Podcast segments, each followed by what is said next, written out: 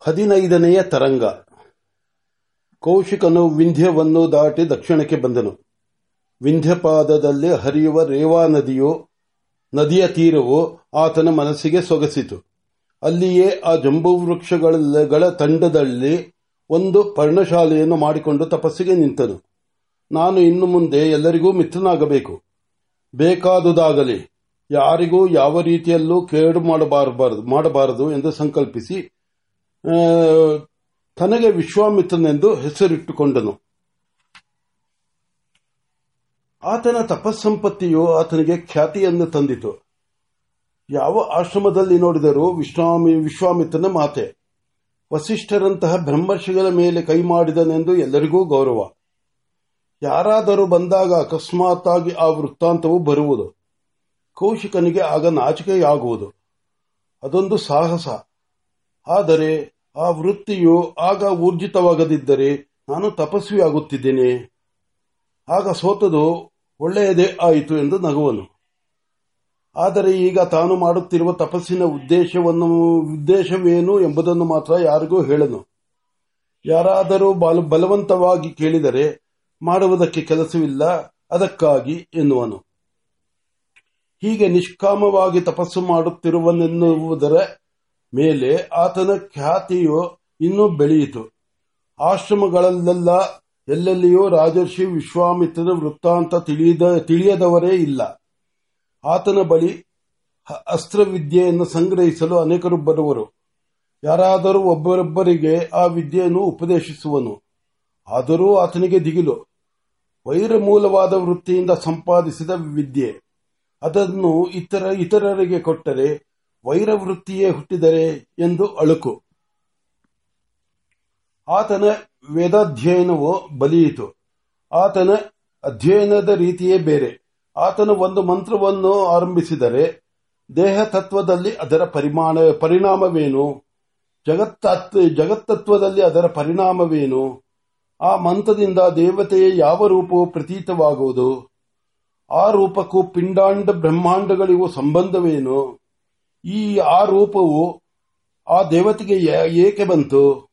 ಅವಾಂತರ ಕಾರಣಗಳಿಂದಲೋ, ನೈಮಿತಕ್ಕೆ ನೈಮಿತಕ್ಕ, ನೈಮಿತಿಕ ನೈಮಿತಿಕ ಕಾರಣದಿಂದಲೋ ಬಂದಿದ್ದರೆ ಅದರ ನಿತ್ಯ ಸ್ವರೂಪವೇನು? ಜಗತ್ತಿನಲ್ಲಿ ಅದರ ಸೃಷ್ಟಿ ಏಕೆ? ಸ್ಥಿತಿಯ ಉದ್ದೇಶವೇನು? ಅದರ ಲಯವೂ ಯಾವಾಗ? ಅದೆಷ್ಟು ಕಾಲವೊಮ್ಮೆ ರೂಪಾಂತರ ನಾಮ, ನಾಮಾಂತರಗಳನ್ನು ಹೊಂದುವುದು? ಆ ರೂಪಾಂತರ ನಾಮಾಂತರಗಳನ್ನು ಹೊಂದಿದಾಗ ಅದಕ್ಕೆ ಪೂಜೆಯು ಯಾರಿಂದ ಎಲ್ಲಿ ನಡೆಯುವುದು ಎಂಬ ಅಗಾಧ ವಿಚಾರಗಳನ್ನು ಹಿಡಿಯುವನು. ರುಕ್ಕಾಗಲಿ, ಯಜುಸ್ಸಾಗಲಿ, ಅಥವರ್ಣವಾಗಲಿ, ಸಾಮವನ್ನು ಮಾಡಿ ಉಪಬ್ರಹ್ಮಣ ಮಾಡುವನು. ಆಗಾಗ ಹೀಗೆ ದೇವತಾ ರಹಸ್ಯವನ್ನು ಭೇದಿಸುವಾಗ ಒಮ್ಮೊಮ್ಮೆ ಆ ದೇವತೆಯ ಕೋಪಕ್ಕೆ ಪಾತ್ರನಾಗುವನು. ಆಗ ತಪ್ಪದೆ ಒಂದು ತೇಜಸ್ಸು ಬಂದು ಆತನನ್ನು ಆವರಿಸಿ ನಿಂತು ಆ ದೇವತೆಯ ಕೋಪದಿಂದ ಕಾಪಾಡುವುದು. ಆದರೂ ಆ ದೇವತಾ ಕೋಪದಿಂದ ಆದ ಅಭಿಭವವು ಕೊಂಚ ಕಾಲವಾದರೂ ಆತನನ್ನು ಮಂಕುಗೊಳಿಸದೆ ಬಿಡದು. ಅಂತಹ ಕಾಲದಲ್ಲಿ ಆತನು ಆಶ್ರಮವನ್ನು ಬಿಟ್ಟು ಹೊರಕ್ಕೆ ಹೋಗನು.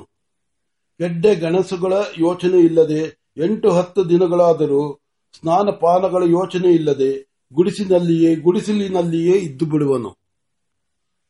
ಆತನಿಗೆ ಹಾಗೆ ದೇವತಾ ಕೋಪದಿಂದ ತನ್ನನ್ನು ಕಾಯುವ ತೇಜಸ್ಸು ಯಾವುದು ಎಂದು ತಿಳಿಯಲು ಬಹು ಬಲು ಬಹಳ ಕುತೂಹಲ.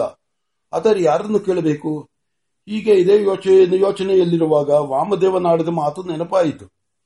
ಮನಸ್ಸಿಗೆ ಪ್ರಶ್ನೆ ಹಾಕಿದರೆ ಅದೇ ಉತ್ತರ ಕೊಡುವುದು ಎಂಬ ಮಾತು ನೆನಪಾಗಿ, ಅಯ್ಯೋ ಹುಚ್ಚುತನವೇ, ದೇವತೆಗಳ ರಹಸ್ಯವನ್ನು ಭೇದಿಸಬಲ್ಲವನಿಗೆ, ಈ ತೇಜಸ್ಸಿನ ರಹಸ್ಯವನ್ನು ಭೇದಿಸುವುದು ಅರಿಯದೆ ಇರಲಿ ಎಂದು ಹೊರಟನು.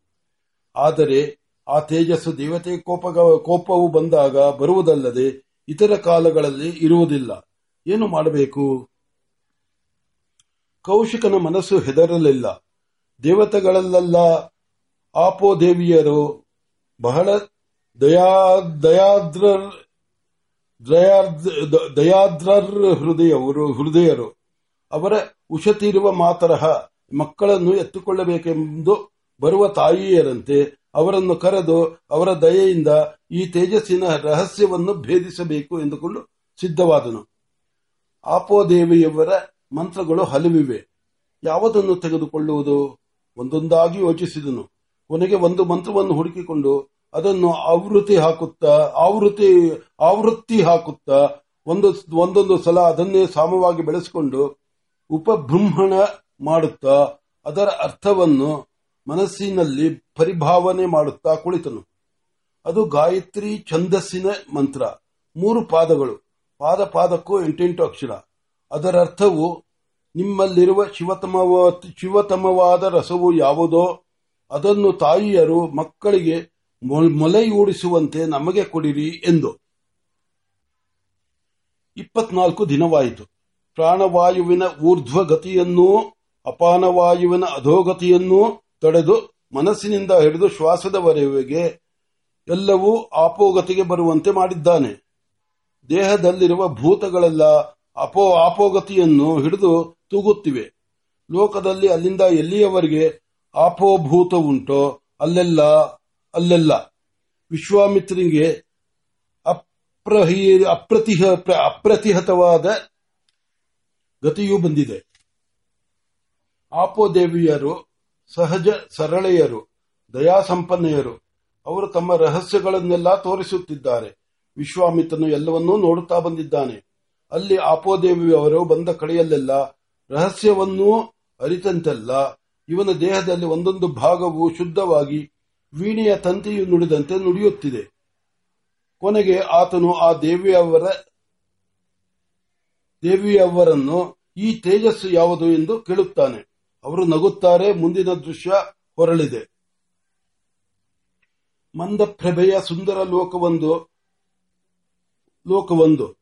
ಅಲ್ಲಿ ಎತ್ತ ತಿರುಗದರೂ ನೀರೇ, ಮೇಲೆ ಕೆಳಗೆ ನಡುವೆ ಎಲ್ಲಾ ನೀರೇ, ಅಥವಾ ನೀರಿನಂತೆ ಕಾಡುವ ಇನ್ನೊಂದು ದ್ರವ. ಹಾಗೆಂದು ಅದರಲ್ಲಿ ಏನೂ ಹರಿಯುತ್ತಿಲ್ಲ. ಹಾಗೆಂದು ಕಲ್ಲು ಮಣ್ಣುಗಳಂತಹ ಘನತ್ವವೂ ಇಲ್ಲ. ಸ್ಫಟಿಕದ ಮುದ್ದೆ ಕರಗಿ ನೀರಾಗ, ನೀರಾಗದೆ ಬೆಳಕಾದಂತೆ ಇದೆ. ಹಾಗೆಂದು ಭಾರಿಯ ಪ್ರಕಾಶವಿಲ್ಲ. ಅದೊಂದು ಅಲೌಕಿಕವಾದ ಪ್ರಕಾಶ. ಅಲ್ಲಿರುವುದನ್ನು ಕಣ್ಣು ಕಾಣುತ್ತಿದೆ ಎನ್ನುವುದಕ್ಕಿಂತ ಅದೇ ಕಣ್ಣಿಗೆ ಕಾಣುತ್ತಿದೆ ಎಂದರೆ ಸರಿ ಎನ್ನುವ, ಎನ್ನುವಂತಿದೆ. ಹೀಗೆ ಇರುವ ಅಪೂರ್ವವಾದರೂ ಅಜ್ಞಾತವಲ್ಲದಂತೆ ತೋರುತ್ತಿರುವ ಆ ಪದಾರ್ಥವನ್ನು ನೋಡುತ್ತಿದ್ದ ಹಾಗೆಯೇ ಯಾವುದೋ ಒಂದು ತೇಜ ಕಣವು ಬಂದು ಅಲ್ಲಿ ನೆಲೆಸಿದೆ. ಅದು ಅಲ್ಲಿಯೇ ಬೆಳೆಯುತ್ತದೆ ಬೆಳೆಯುತ್ತದೆ, ದೊಡ್ಡದಾಗುತ್ತದೆ. ನೋಡುವುದಕ್ಕೆ ರೊಟ್ಟಿಯ ಆಕಾರ. ಅದು ಬೆಳೆಯಿತು. ಇಡಿಯಷ್ಟು ಇದ್ದದ್ದು ಮುಡಿಯಷ್ಟಾಗಿ, ಮುಡಿಯು ಮಲೆಯಷ್ಟಾಗಿ, ಅದೇ ತಾನೇ ತಾನಾಗಿ ಹೋಗಿದೆ. ಕೊನೆಗೆ ಒಡೆಯುತ್ತದೆ. ಅದರೊಳಗೆ ದೇವ, ಮಾನವ, ತೀರ್ಯ, ಸೃಷ್ಟಿ ಎಲ್ಲವೂ ಇದೆ. ಕಲ್ಲು, ಮಣ್ಣು, ಗಿಡ್ಡ, ಗಿಡ, ಬಳ್ಳಿ, ಹಾವು ಮೊದಲಾಗದ ಗಾಜಿನ ಬೊಂಬೆಗಳಂತೆಯೂ ನೀರು ಗಾಳಿಗಳ ಬೊಂಬೆಗಳಂತೆಯೂ ಕಾಣುವ ದೇವತೆಗಳವರೆಗೆ ದೇವತೆಗಳವರೆಗೆ ಎಲ್ಲವೂ ಇವೆ. ಕೌಶಿಕನ ಮನಸ್ಸು ಇದು ಏನು ಎನ್ನುತ್ತದೆ? ಅದು ಯಾವುದೋ ಒಂದು ಅಲೌಕಿಕವಾಗಿ ಅಶರೀರವಾಗಿರುವ ವಾಣಿಯು. ಇದು ಅಪೋರಸ, ಅದು ಬ್ರಹ್ಮಾಂಡ. ಇದನ್ನು ಮನಸ್, ಮನವು ಮನುವು ತಪಸ್ಸಿನಿಂದ ಕಂಡಿದ್ದನು. ಇದು ನೀನು ಕಂಡೆ ಎನ್ನುತ್ತದೆ. ಮತ್ತೆ ಜೊತೆಯಲ್ಲಿ ಇನ್ನೊಂದು ಪ್ರಶ್ನೆ. ಇದನ್ನು ಕಂಡು ಏನಾಯಿತು? ಅದು ಕಲಿಯೇ ಆಗ, ಹಾಗೆಯೇ ಉತ್ತರ. ಬ್ರಹ್ಮಾಂಡವು ಬೆಳೆದು ಒಡೆದುದನ್ನು ಕಂಡವನು ಬೇಕೆಂದರೆ ಇನ್ನೊಂದು ಬ್ರಹ್ಮಾಂಡವನ್ನು ಮಾಡಬಹುದು. ಮತ್ತೆ ಪ್ರಶ್ನೆ. ಅದಷ್ಟು ಸುಲಭವೇ? ಮತ್ತೆ ಉತ್ತರ. ಏನು ಮಹಾ? ಮಂಡಿದರೆ ಮಡಿಕೆ ಮಾಡುವುದಕ್ಕಾಗುವುದಿಲ್ಲವೇ? ಮಣ್ಣಲ್ಲಿದೆ? ಪಿಂಡಾಂಧದ ಮೂಲೆ ಮೂಲೆಯಲ್ಲಿಯೂ ಬೀಜ ರೂಪದಲ್ಲಿ ಇದ್ದೇ ಇದೆ. ಹಾಗಾದರೆ ಮಾಡಿ ನೋಡೋಣವೇ? ಇನ್ನೂ ಕಾಲವಿಲ್ಲ. ಹ್ಮ್, ಮಾಡಿ ನೋಡಲೇಬೇಕು. ಉತ್ತರ, ಉತ್ತರವಾಗಿ ಒಂದು ಕೇಕೆ. ವಿಶ್ವಾಮಿತನ ದೇಹದ ಕಣಕಣವೂ ಆ ಕೇಕೆಯನ್ನು ಕೇಳಿ ನಡುಗಿ ಹೋಗಿದೆ. ಇವನಿಗೆ ಆ ಸಂಕಲ್ಪವೇ ಮರೆತು ಹೋಯಿತು. ಏನೋ ಭೀತಿಯಾಯಿತು. ತನಗಿಂತ ದೊಡ್ಡದು ಯಾವುದೋ ಒಂದು ಬಂದು ತನ್ನನ್ನು ಹಿಡಿದು ಕಬ್ಬು ಸಿಗಿಯುವಂತೆ ಸಿಗಿದು ಬಿಡುತ್ತಿದೆ ಎನ್ನಿಸಿತು. ಕೂಡಲೇ ಯಾವುದೋ ಒಂದು ತೇಜಸ್ಸು ಬಂದು ಅಡ್ಡವಾಯಿತು. ಶಾಂತವಾಗಿ, ಹಿತವಾಗಿ, ಪ್ರಸನ್ನವಾದ ಆ ಅವ್ಯಕ್ತ, ಕ್ರೂರ ಜ್ವಾಲೆಯು ಮಾಯವಾಗಿದೆ. ವಿಶ್ವಾಮಿತ್ರನ ಚಿತ್ತವು ಪ್ರಬುದ್ಧವಾಯಿತು. ಪದೇ ಪದೇ ತನ್ನನ್ನು ಬಂದು ಕಾಪಾಡುತ್ತಿರುವ ಆ ತೇಜಸ್ಸು ಯಾವುದು? ಅದರ ಪರಿಚಯವನ್ನು ಪಡೆಯಬೇಕೆಂದು ಮಾಡಿಕೊಂಡಿದ್ದ ಸಂಕಲ್ಪವೀಗ ಪ್ರಕಟವಾಗಿ ಅದರ ಪರಿಚಯವನ್ನು ಬಯಸಿದೆ. ಆ ತೇಜಸ್ಸಿಗೆ ಆತನ ಮನಸ್ಸು ಅಭ್ಯಾಸವಶದಿಂದ ಪೂಜೆಯನ್ನು ಸಲ್ಲಿಸಿದೆ. ಮೊದಲೇ ಶಾಂತವಾಗಿ ಪ್ರಸನ್ನವಾದ ತೇಜಸ್ಸು ಪೂಜಾದಿಗಳಿಂದ ಇನ್ನೂ ಪ್ರಸನ್ನವಾಗಿ ವರಪ್ರದಾನಕ್ಕೆ ಸಿದ್ಧವಾಗಿದೆ.